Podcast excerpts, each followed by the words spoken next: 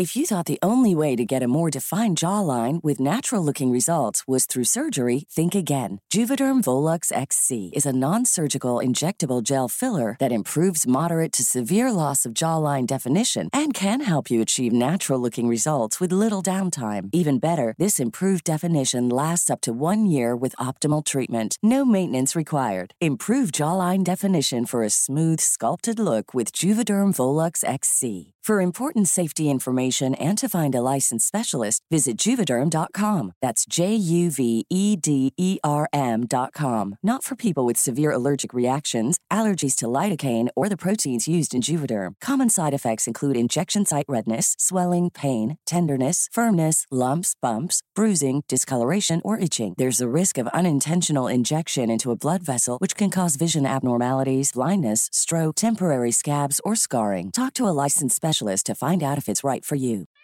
We love our pets, but when the floor is covered in fur, that's harder to love. Eufy X10 Pro Omni Robot Vacuum has powerful 8000 PA suction to make hair vanish from floors in just one pass. Plus, the roller brush has automatic detangling for easy hands free maintenance. Want to know more? Go to eufy.com, that's EUFY.com, and discover X10 Pro Omni, the best in class all in one robot vacuum for only $799. Well, howdy there, you all. Welcome to another Span Chillin' episode.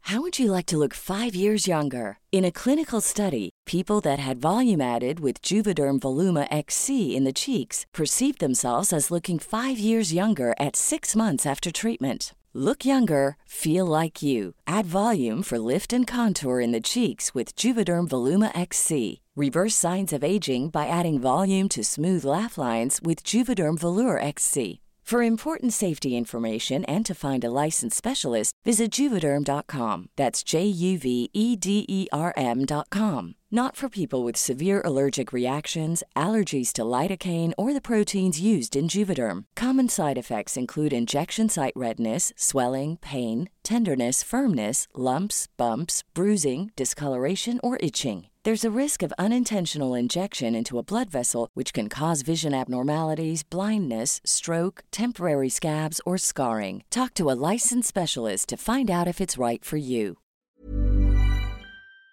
Of old Montana Cowboy.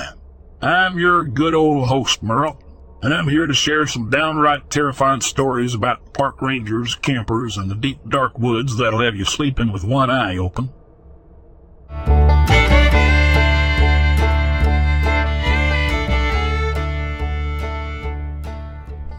I'm a bit shaken as this sighting has taken place tonight, so me, 18 female, and my boyfriend, 21 male, we're walking home from a movie. We got to the point where we normally say goodbye, and I walked the rest of the way home, and we were standing talking. Suddenly, my boyfriend turns to look at something away from me in the distance, and he was focused on it.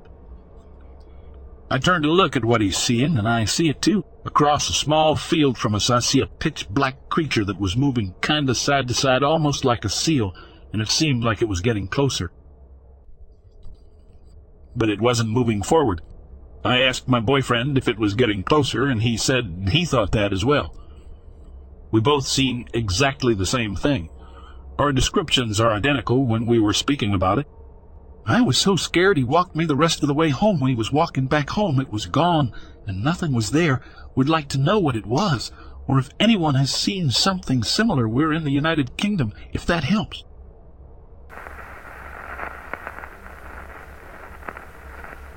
It was the second day of our camping trip, and my friends and I were eager to explore the dense woods surrounding our campsite. We'd heard stories of strange happenings in the area, but none of us really believed them. It was mid-afternoon when we stumbled upon the old abandoned cabin. The door hung off its hinges and the windows were shattered. Intrigued, we decided to take a closer look. As we cautiously stepped inside, the musty smell of decay and dampness hit us. The walls were covered in cryptic messages and eerie drawings of bizarre creatures we'd never seen before. A chill ran down my spine, but my curiosity was piqued. We decided to stay in the cabin for the night, thinking it would make for an exciting experience. Little did we know what lay ahead. As night fell, the forest around us came alive with inexplicable sounds. We could hear branches snapping and what sounded like growling in the distance. The shadows outside seemed to dance and shift as if they were alive. Our excitement turned to fear, and we huddled together, too afraid to sleep. Suddenly there was a knock on the door. We all held our breath, hearts pounding in our chests. The door creaked open, and a tall, bearded man stood before us. He introduced himself as Jack, a park ranger who patrolled the area. He looked at us with concern and asked us what we were doing in the cabin. We told him about our discovery, and he solemnly nodded. Jack revealed that the cabin once belonged to a group of people who worshipped the mysterious creatures depicted on the walls. They believed these predators had supernatural powers and could grant them immortality if they performed dark rituals. The worshippers had vanished years ago, but Jack suspected that the creatures they summoned still roamed the woods. He urged us to leave the cabin immediately, as the creatures were known to be drawn to the energy within it. With Jack leading the way, we hastily packed our belongings and set off through the dark forest our flashlight beams cutting through the shadows. As we made our way back to our campsite, the sounds of snarling and snapping branches seemed to be closing in on us. Jack remained calm, guiding us through the darkness, occasionally murmuring a reassuring word. Finally, we reached the safety of our campsite. Exhausted and shaken, we thanked Jack for his help. He advised us to leave the area first thing in the morning, as the creatures would likely still be searching for us. We agreed, knowing that we'd barely escaped a terrifying fate. That night, we huddled together in our tents. Unable to sleep, we could still hear the distant howling of the mysterious predators, a haunting reminder of the dark secrets hidden deep within the woods. As the first light of dawn crept into the sky, we packed our things and left, grateful for the wisdom of the park ranger who had saved us from a nightmarish encounter.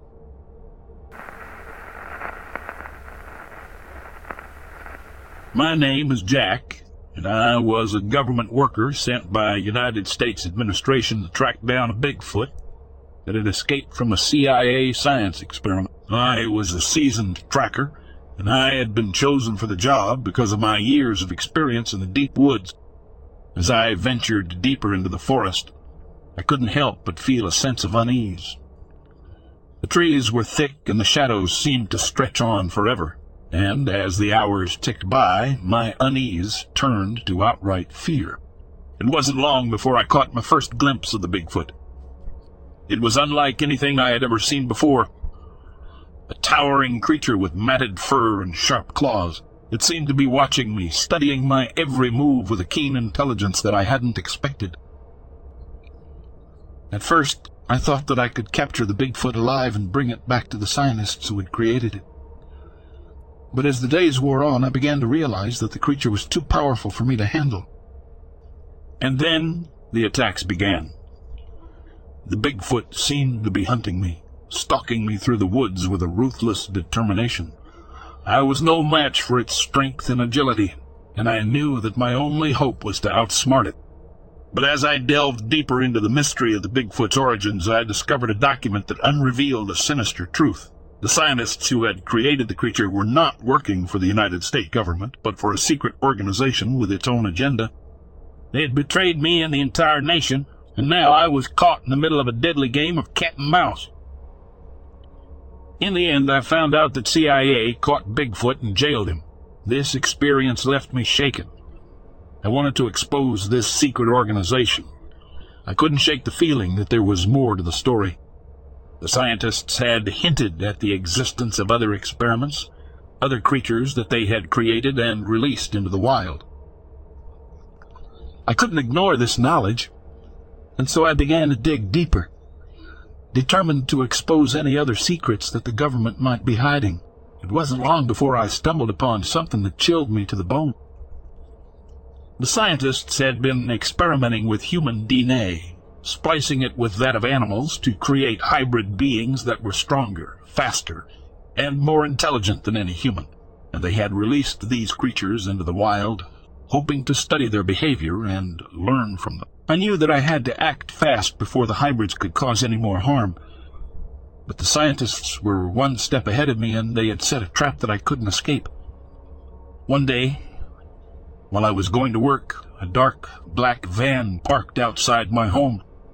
To cut the long story short, I was captured, taken to a secret facility deep in the heart of the forest, and subjected to experiments of my own. They wanted to see if they could create the ultimate hybrid, combining the strength and agility of the animals with the intelligence and cunning of a human. For weeks, I was poked, prodded, and injected with all manner of strange substances. I was given drugs that heightened my senses, and I could hear the creatures outside my cell, pacing and growling in frustration. But despite everything they did to me, I refused to break. I knew that if I could just hold out long enough, someone would come looking for me. And sure enough, after what felt like an eternity, I heard the sound of gunfire and the unmistakable voices of my fellow rescuers, the just man at the United States government.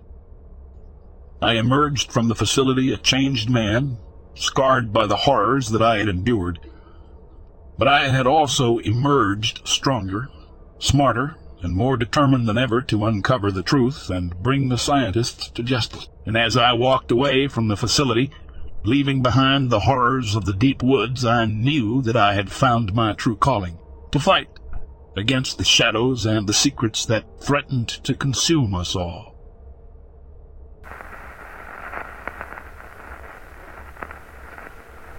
My wife and I were traveling to the Smoky Mountains from Ohio on an anniversary getaway.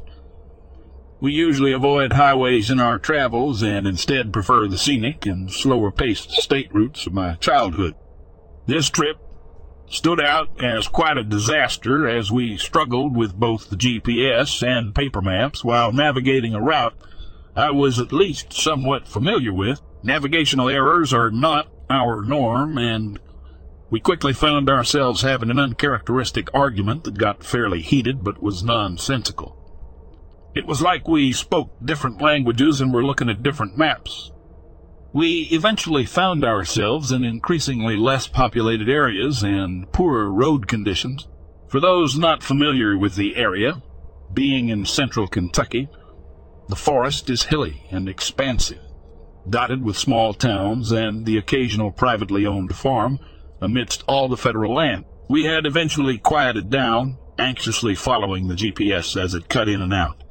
Our anxiety grew until the GPS suddenly chimed in with turn left now. I responded by reluctantly starting the turn when my wife suggested it must be a shortcut we were unaware of. Upon completing the turn, I slowed, seeing the road took a sudden drop in quality. Potholes large enough to get a tire stuck in, overgrown scrub growth on the edges, and ominous gnarled vines hanging down hair stood up on my neck as it still does right now as I write it. Bringing the car to a stop, I ask my wife, Are you sure about this? As I look towards her. No, we need to turn around. She starts to say, but is cut off, almost frozen, staring at her phone. Not in the way a person freezes when terror sends their muscles trembling, but completely motionless. I instinctively slam it in reverse, backing into the position we came so that I could continue the course we were on. As we reached the end of our reverse turn, I slammed it into drive, but went nowhere as the rear of the early 2000s Lincoln is lifted off the ground. Before I can process what is happening, something charged from the woods to our right. At first, it was a large red blob that moved with a speed and grace that seemed unnatural to its grotesque nature. As it closed the gap, it was clear that it was running on all fours, but only partly so, its forward movement agile but uneven as it irregularly used its arms with its oddly bent hind legs. It was almost like its limbs were growing as it eventually came to stand on its hind legs in place. Its hands on the glass. Up close I could see what I thought was fur seemed more like strands of rotten flesh that grew as thick as a shaggy dog and smelled overwhelmingly of rotten fish and moss. Its hands looked nearly human were it not for the rotten fur and long claws. The face sticks with me as much as the smell, being somewhat shaped like a human that has its face twisted and pulled forward in vague canine shape, with large pointed ears toward the top of its head. Inside its snarling mouth were long, narrow teeth that looked almost too large to close. But the eyes were the worst part, bloodshot and yellow. They leered at my wife with a hunger, the kind of hunger that promises unspeakable things. When you are in a flight or fight situation, you usually get that distinct moment of clarity where you make your choice, even if it's one you are ashamed of. In that moment, I felt like a small dog defending my mate from a rabid wolf. I stomped the gas pedal and bellowed hard, Go now, and a series of loud noises that sounded more like barks than human noises. It jolted suddenly, and the rear of the car drops, leading to a loud peel out. It kept pace with us, scratching at the car and banging on it until we broke 45 miles per hour driving wildly through the winding country until we saw the lights of a town in the distance. We parked in a well-lit parking lot in the center of town next to a gas station. We busied ourselves as we inspected the car, reluctantly sharing what we thought we saw. She was in tears and sobbing about feeling a pressure in her head and that she was conscious but paralyzed. Looking under the trunk, I spotted a cracked strut and a lump of the rotten flesh dangling from a frame member. The smell was still overpowering and sent us into a tear-filled hug as we stared at a piece of the filthy creature and realized it was likely at least two of them. The one in the window and the one that lifted the rear axle of the ground. Thoroughly shaken, we sat in the car facing opposite directions and discreetly unpacked our handguns and hid them under our blankets. We waited until nine or so before setting back off towards our destination via highway.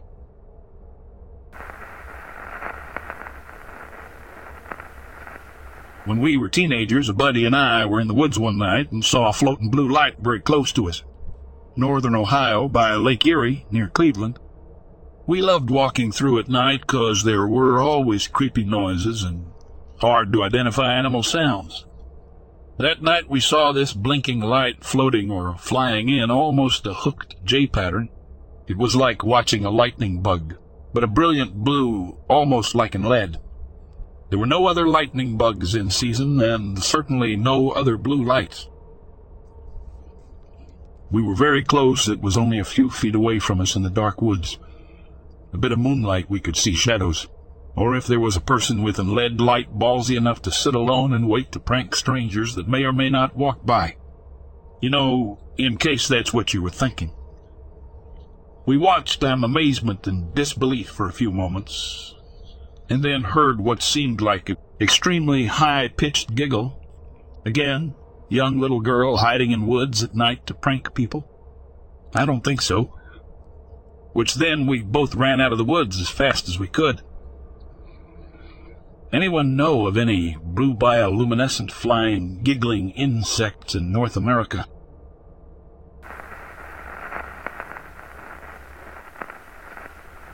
So, let me start my story by giving you a little background. I grew up and live in West Texas. There's not much in the way of forests here unless you count the massive groves of mesquite trees that are very easy to get lost in. Yes, I have, more than once.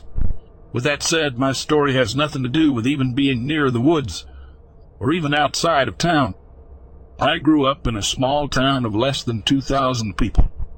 Rural, but still well-defined city limits, and the streets are pretty well lit at night, so neighborhood kids, my brother, and myself would often play until well past sundown I should mention that my favorite game to play was Monster, which was basically freeze tag, except you got to pretend you were a monster. I always chose Goatman. I know you're thinking that I'm going to see the Goatman whilst playing Monster and blah blah. Yeah, no. I only knew about the Goatman because my parents had some friends who lived out in Bumble, nowhere in the country, and it was a pretty big deal to everyone who lived out there. It was mostly just the two spooky tales of drunk rednecks trying to scare my brother and myself, and we laughed more than anything. Anyways, that's mostly a coincidence. As I stated before, everything I'm about to write about happened well within the city limits on a Sunday night in July. There was this guy named Kelly who lived in a really crappy single wide trailer. Think like the Federal Emergency Management Agency trailers. But this was in the early 90s and was known for basically being the creepiest person in our neighborhood.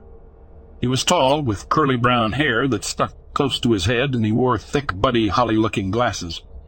Now, there were numerous legends in our neighborhood about haunted houses and a hobo with a butcher knife, etc. But you could have written a book of short stories about the creepy stuff people had allegedly seen this guy do. People said that he dug around in the dumpsters at night, and that people had seen him digging up worms in their alley, examining them, and then proceeding to eat them or put them in his pockets for later. A friend of mine's mom even said that one evening as it got dark, she saw him walk out into the road where someone had run over a kitten and then put it down the front of his pants and walked back into his house. The fact that the adults were in on this legend made it the most realistic and scare of them all. Apparently, he once had an older brother named Bo, who was mentally handicapped and lived with Kelly, but I never saw him because everyone said that he just disappeared. He had an old green bike under the carport, that supposedly never moved again. Now, even at the age of five, I would like to think I was a bit rational, but I still spread rumors just like everyone else. I practically preached the one about the hobo with a butcher knife. However, I never talked about Kelly because I was legitimately scared of him. The reason why is that one night when another boy and myself were playing alone, my brother was a bit older and was allowed to sleep over elsewhere and had the back gate of our yard open and were transitioning back and forth between the backyard and the alley. At one point, my friend Alex made a grunting, oinking noise. He asked me why I had made that noise, seeing as it had nothing to do with playing our game. And I sort of shrugged it off, thinking that he was just messing with me. Besides, I was eager to get back to playing, and it was pretty dim. We had only been playing for maybe thirty minutes or so this way before we heard something make a loud metallic thud in the dumpster.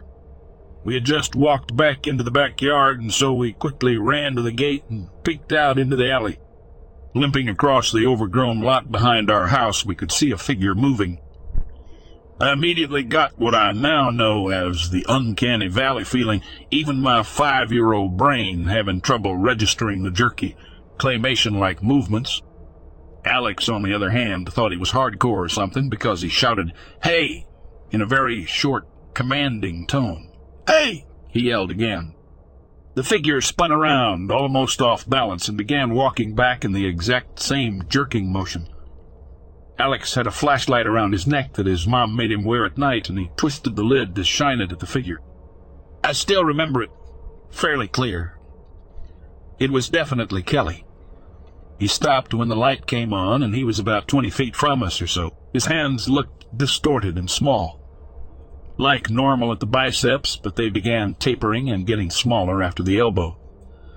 They were drawn up close to his chest, almost like the way a chicken's wings hug their body. He was wearing flannel shirt that looked several sizes too small, and the sleeves were rolled up just past his elbow.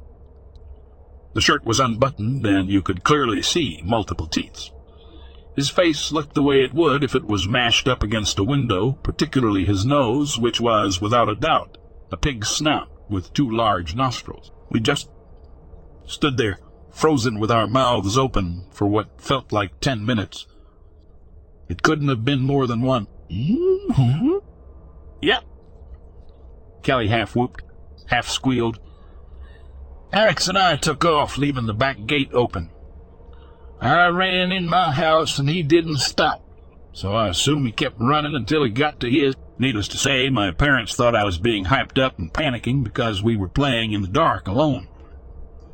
But guys, I swear to you, I swear to God that as I sat on the toilet that night before bed, the bathroom window faced the backyard. I heard sniffing at the window loud sniffing and almost AHRM sound hidden behind the curtain. For the rest of our time in that house, one more year, I had anxiety every time I was in that bathroom at night. Kelly stayed more reclusive than usual after that, and nobody in our circle of friends believed us. The only other time I saw him again was one day when he was working on his roof. His trailer was two lots away or so, and I was in the alley taking out the cat litter box with my brother. He was standing on his roof, looking down at it, as if thinking about what he should do when he visibly sniffed the air and glanced in our direction before hurrying down his ladder and going back inside. So I asked then, What is, was he? He wasn't Native American as far as I know. Pale with curly hair, but after learning about skinwalkers, what with the strange speech patterns and the fact that he was doing God knows what in our dumpster and waiting for us to go away so he could run and hide, what the hell was he? I may write some more about our neighborhood in that area, since there were some really strange people.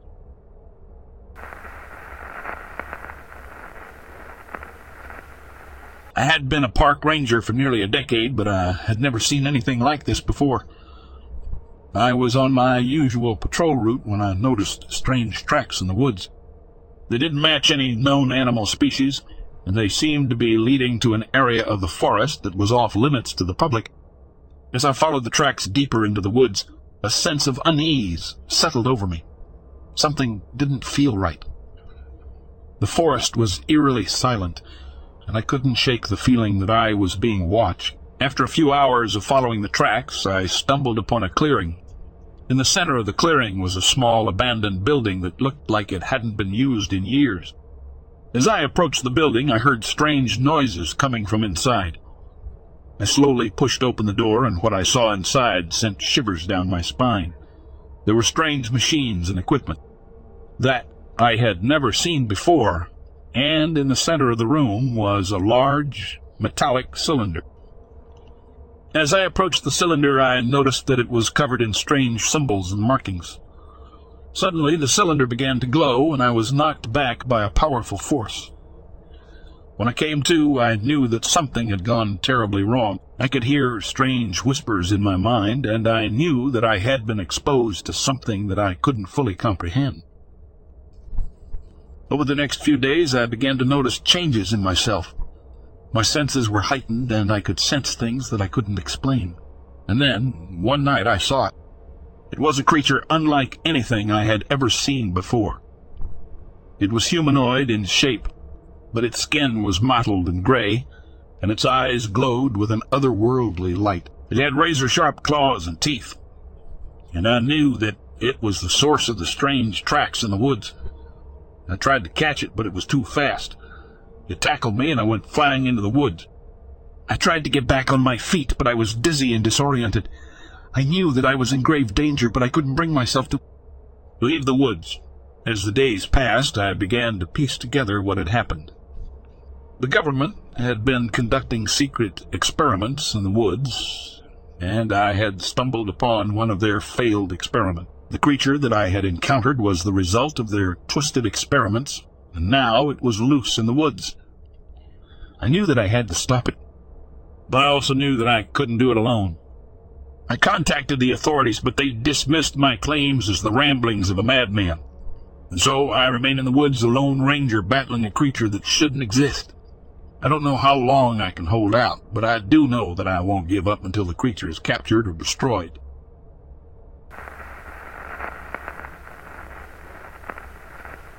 I'm a female, and this occurred two years ago when I was 18. This takes place in Maine. Every summer, my family and I go up to camp in Dedham, Ellsworth, Maine. It's about a three hour drive from my house. The camp itself is about an hour from the nearest town. I've been going to this camp my entire life. My family owns it and have never had an incident like this happen before. I was watching TV in the middle of the night. Both of my brothers and my parents had gone to bed. I heard a noise coming from the kitchen and realized that the dogs needed to go outside to do the business. So I took my brother's two pit bulls and my Affenpinscher, tiny dog, outside after turning on the porch light. I walked around the front yard and I let the dogs off leash. It's so incredibly dark in the woods in Maine that the porch light really only illuminated the porch and nothing else. So I tried to keep an eye on them. I was momentarily distracted when I saw a loon, wild bird, on the lake. When I looked back, I saw that the pit bulls were both looking at something in the woods. I couldn't see what it was, but I assumed they'd seen a squirrel or a raccoon.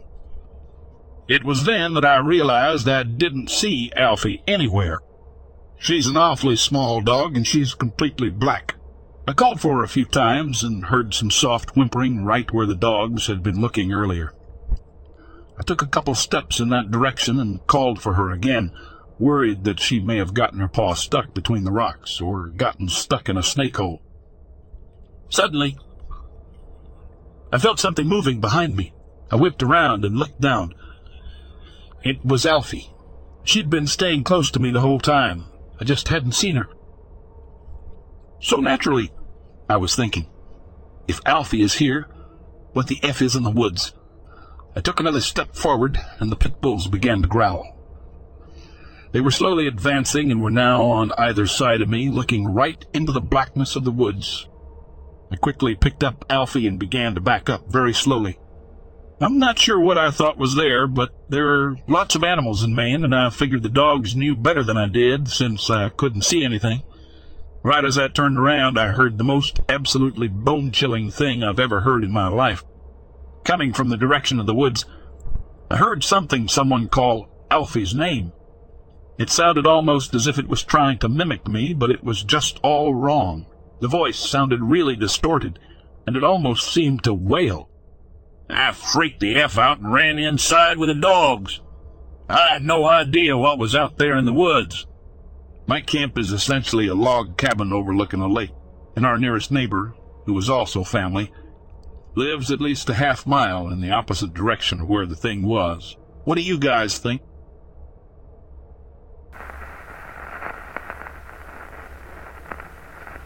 This happened between 1986 and 1989. My uncles and cousins lived in Lami, an area in the extreme south of Porto Alegre, Brazil. My uncle, now deceased, had a small Boteco-Brazilian restaurant. In that region, and at that time, the nearest neighbor was more than a kilometer away. Pasture and centenary trees predominated the landscape. To serve the region, there were two buses in the morning and two more in the early evening. At that time, there were rumors that a very large animal, with the body of a man and the head of an animal, had been seen nearby, and it was said that it attacked both animals and people. Several people claimed to have been attacked by this monster and luckily escaped. Others swore they had lost an ox or two to the creature. My aunt, very skeptical and dedicated to her children and day-to-day chores, did not like to pay attention to these inventions of the people, as she said. However, one day her disbelief was put to the test. She and one of my cousins were returning home by bus, already in the dark of night. Less than ten people were on the bus when, in a certain part of the journey, something very large came out of the bush and hit the right side of the bus and returned to the bush. The crash caused the driver, perhaps out of fright, to lose control and brake sharply, stopping partially in a ditch. Despite the scare, there were no injuries, but people were very scared by that event. The driver got very irritated and left the bus mumbling and cursing, going to check the damage and at the same time calling for help. Being in the dark and still a long way from home, everyone stayed in their places. A few minutes after the driver left, everyone heard a strange grunt, which could not be from an animal or human being, according to the witnesses. People panicked and started crowding right next to the conductor's chair. Silence took over the people. Everyone was attentive to all external sounds when, without warning, a new knock was given on the same side of the bus. Everyone got up and ran to the other side. Some of the people began to cry and pray. One lady became out of control, and my aunt, very afraid, remained to protect her son. At that moment, the bus began to be violently shaken as if something or something was shaking the vehicle from side to side. The dread grew as the bus rocked. It looked like it would be overturned at any moment. Looking through the windows, you could see a large figure outside, but you couldn't tell what it was.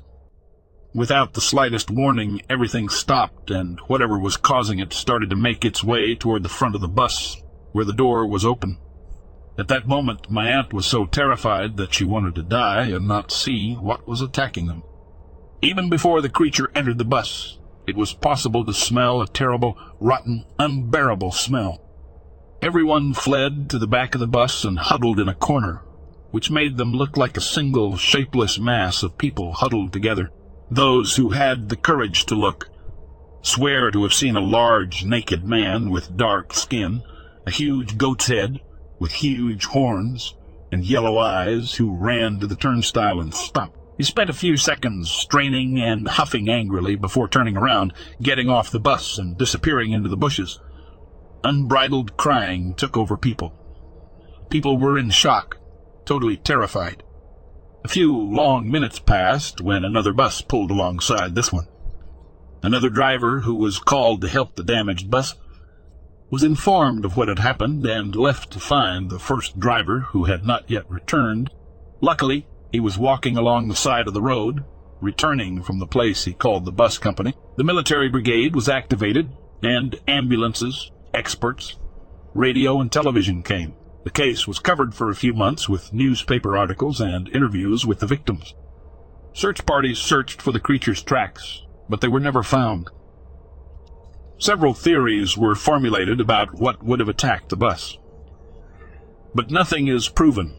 Apart from some dead animals which were attributed to the creature, nothing else happened. Nowadays, that region is populated and very different from the time when the events occurred, leaving the mystery of the creature that attacked the bus lost and without explanation.